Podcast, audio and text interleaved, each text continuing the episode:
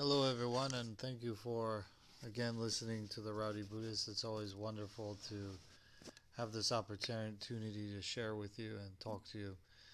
I wanted to do something a little bit more lighthearted uh, this evening um, to help gain some perspective on some of the lifestyle cha- changes or choices that you can make. Um, especially since today we observe the new moon, uh, which is the end of the uh, lunar month, uh, going into the new month. Uh, so therefore, uh, this time period for us uh, can be a time of great change as we go into the new lunar month. And one thing I wanted to speak about was the idea of finding good sleep, the energetic concept of sleep that can very much assist our practice. Now, again, all of these aspects of our daily life are to be expressed and, of course, practiced and exemplified on the uh, the holidays of the Roku Sainichi. Um, that's why specifically I'm speaking on this topic. You know, for many people, it can be very difficult for them to unwind in the evening because you know they've done their job all day. They've had to um, get home, talk on the phone, deal with children, deal with other adults, and it's it's very tough for people to find that that kind of off switch that is very important for us to be able to, uh, according to the circadian rhythm, to start to slow down in the day. And and again, right now is the changing of the season, uh, going from summer to uh, late summer, going into autumn. And during that time period, it, it can be uh, very uh, jarring time for many people and for people's bodies. So it's very important that we uh, adhere to these principles and understand them. That as we go from summer, which is the element of fire, moving into the elements uh, of metal, etc., going into the element of water, uh, in which we calm everything down. So we start to go more internally uh, than externally. And if we don't understand how to efficiently, uh, you know, organize our lives, especially with those uh, rituals, or we call dinacharya, uh, which are kind of uh, practice rituals that we can have in our life. These rituals are seen as actually extremely beneficial to reduce stress. And I believe when we reduce stress, it allows us to practice. Uh, and, and again, Master Tiantai speaks that when we're in a good state of health, when we're a good state of mind, our practice will come more easy, easily, and that we can enter into the jhana, or the different levels of uh, awakening or seeing. So to counteract this kind of chaos that we have in our life, these ancient principles that they have, the, the basic idea, and tonight we'll talk about the evening routine, is extremely valuable, and, and you'll see the value of it. It's very important, again, as I stated before, not to do all of these at one time pick one of them and just implement them today or implement them tomorrow. Uh, and then little by little, you'll be able to, as you calm down, be able to assimilate more into your life and be able to um, grow those practices. But the most important is a small and consistent, as we always say with meditation. So, you know, this allows us, you know, the opportunity to perhaps change our routine, but new routines, as we know, can be challenging uh, and difficult to maintain. So again, you know, the idea is simple and and and, con- and continuous, uh, and so therefore, stay flexible and take it easy when you're integrating these practices into your life. Um, so that you can develop a balance that you feel good, and then you'll be able to, your body and mind and everything will uh, naturally have a connection with these practices and, and attribute them to something positive rather than something stressful. So in the evening, uh, when you return, it's it's very important, as we all know, we do evening uh, gongyo or evening practice. Uh, we can, of course, as I've taught many people, uh, practice our asana uh, and simple meditation as we incorporate that in our practice. So after after all of these hectic things during the day, settling down uh, and considering, you know, first of all, relaxing your body because you've built up a certain amount of stress. So that's the purpose of the asana. And then the uh, meditation is for uh, slowing your breathing, uh, balancing your breathings, and balancing your mind. Um, these are the ideal forms of emotional calming exercises, and they're for all body types, all kinds, and all ages. So, through these practices, you can balance uh, all the different aspects of your nature uh, and uh, constitution that needs to be addressed. So, of course, after we do asanas, we do our practice, we can do pranayama.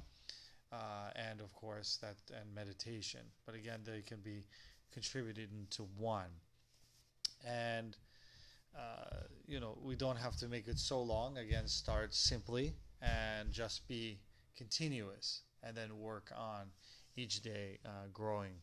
Of course our main and uh, important practice that we have in Nichiren Buddhism is of course chanting the Daimoku Namu Myoho Renge Kyo. Second is to make sure you nourish your body properly. Uh, this means to prepare and eat a light easy to digest dinner at least three hours before bedtime uh, your, your sleep can be really disturbed by at that time if you go to bed too early to try to digest your meal while you're sleeping uh, or uh, just eating too much. Uh, in the evening you'll become tired uh, quickly so you'll want to lay down and you have to kind of in a way be mindful of this. Um, the result of your you know is that your sleep won't be restful if you if you haven't eaten properly. And it doesn't allow you to properly digest your meal. So it leads to a definite long-term imbalance, which can really directly impact your impact your health. So in the evening, as we see with noon, noon is the uh, and that's the solar noon, not just noon on your clock, as we see in uh, the Rokusai Nichi uh, Day holidays. We eat before that usually um, because that's the high, highest time of the sun. So it's the hottest time. That's where Agni, or the highest level of fire, the element of fire, is strongest. So that's where digestion is, of course, linked to, to this idea of Agni or fire. And so that's why the larger, uh, more dense uh, meals would be in the noon time, uh, at solar noon, uh, or before that. Um, rather than dinner. So dinner would be, of course, a light meal such as steamed vegetables or dal or soup. These are ideal, especially now going into uh, after summer. Soups and root vegetables are very important. Um, if possible, please avoid heavy meats, uh, cheeses, fried foods, um, uh, these kinds of uh, more difficult to digest foods. Um, there's plenty of uh, you know uh, recipes out there to support you in, in, deciding what you should eat for the dinner time. Uh, of course, enjoy leisure activity. Take take a moment to dis- to change, to disconnect from what you were doing to the day. You know, one of the typical after dinner uh, low key and relaxing activities is take a walk, read a book, listen to relaxing music, uh, color, you know, watch a funny, lighthearted movie. You know, nothing that's going to get your mind uh, wrapped up in something. Um, you know, computers and electronics and uh, watching social media and also just even light itself can actually cause stress, which makes uh, the cortisol, the stress hormone, which of course is very antagonistic um, to the melatonin, uh, that is the relaxation relaxation hormone that you you know that you use with uh, sleep.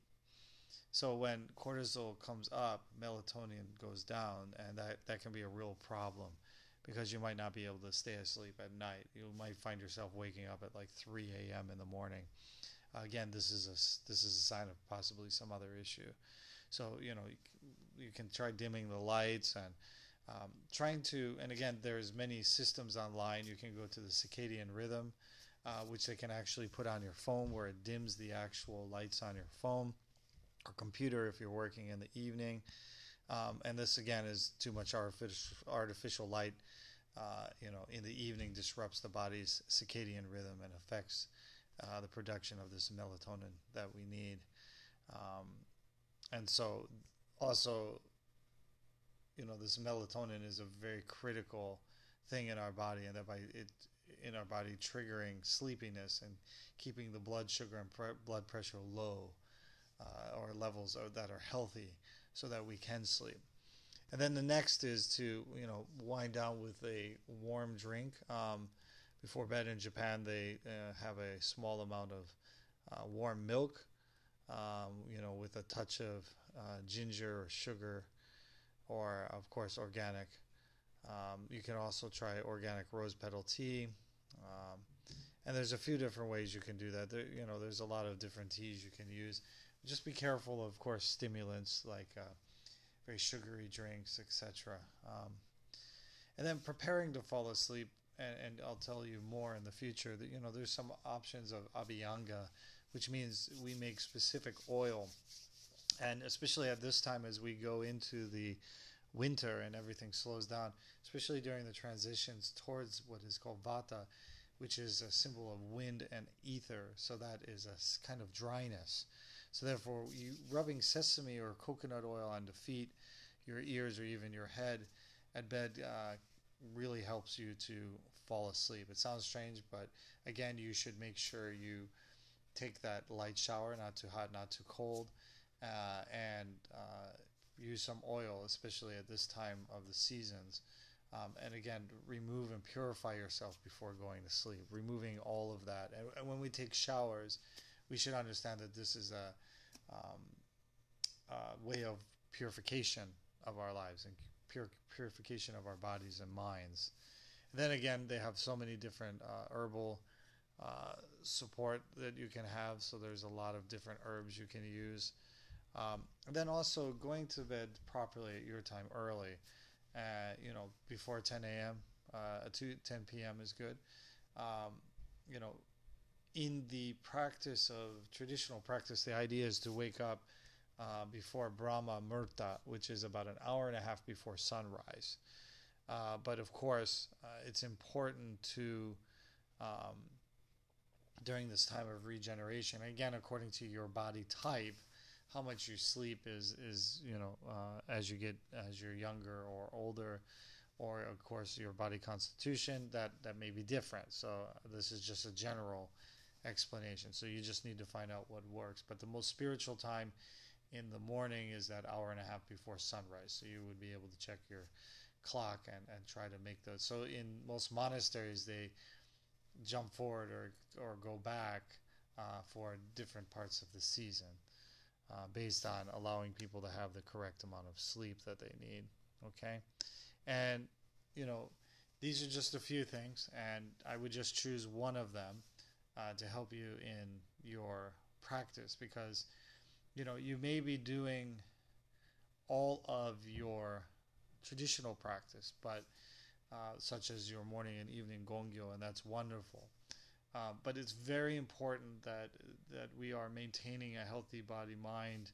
Um, that you know even spiritual practices can give stress to people, uh, and that's the opposite. That's counterproductive of what we're trying to do. Um, Master Tiantai talks about the meditation disease or practice disease of when one becomes a fanatic rather than one becomes a, um, I would say instinctually or naturally interested in practice. You know, for me, for a long time to perform morning and evening practice was very uh, challenging, even though I was a priest. And I realized that once I had properly regulated the aspects of my eating, drinking, uh, you know, body, breathing, mind, um, it became a natural, instinctive practice. So therefore, um, it it went very well. It encouraged. It built upon itself, uh, and just continued to blossom like the lotus flower. Continued to grow uh, organically and naturally, which for me was much easier than forcing something. Um, I think we all think we have discipline, but discipline only takes you so far. It has to be a natural and sincere um, awakening. It has to be a natural and sincere instinct uh, that uh, this idea of bodhicitta, the aspiration that naturally comes forth from all the pores and of your body um, and shines forth every day. So then, therefore, when you see and your body and mind are watching and listening, they're observing. So when when you are able to reduce the stress, it first of all allows you to see clearer, but also your body realizes how to be able to balance itself. So, if you are using alcohol to balance yourself, um, your body may think that that's what you need, or uh, even too much sleep, or eating, particularly, or anything. Um, but what is important is that we're able to observe and see, of course, work towards the healthier aspect, and that healthier aspect means to what leads us to awakening uh, in our lives. Um, I know that's not talked a lot about, uh, but there is absolutely an awakening. Uh, and I believe it begins uh, for most of us with the body. Uh, and that body is, of course, a creature of habits. So, therefore, as we form and observe our habits and choose better habits and understand our nature and constitution, uh, we can do what's proper for us, and therefore we're able to thrive, and therefore our practice thrives as well. So I thank everyone for taking the time to listen to this podcast. I hope you all have a wonderful evening. Namu Myoho Renge Kyo.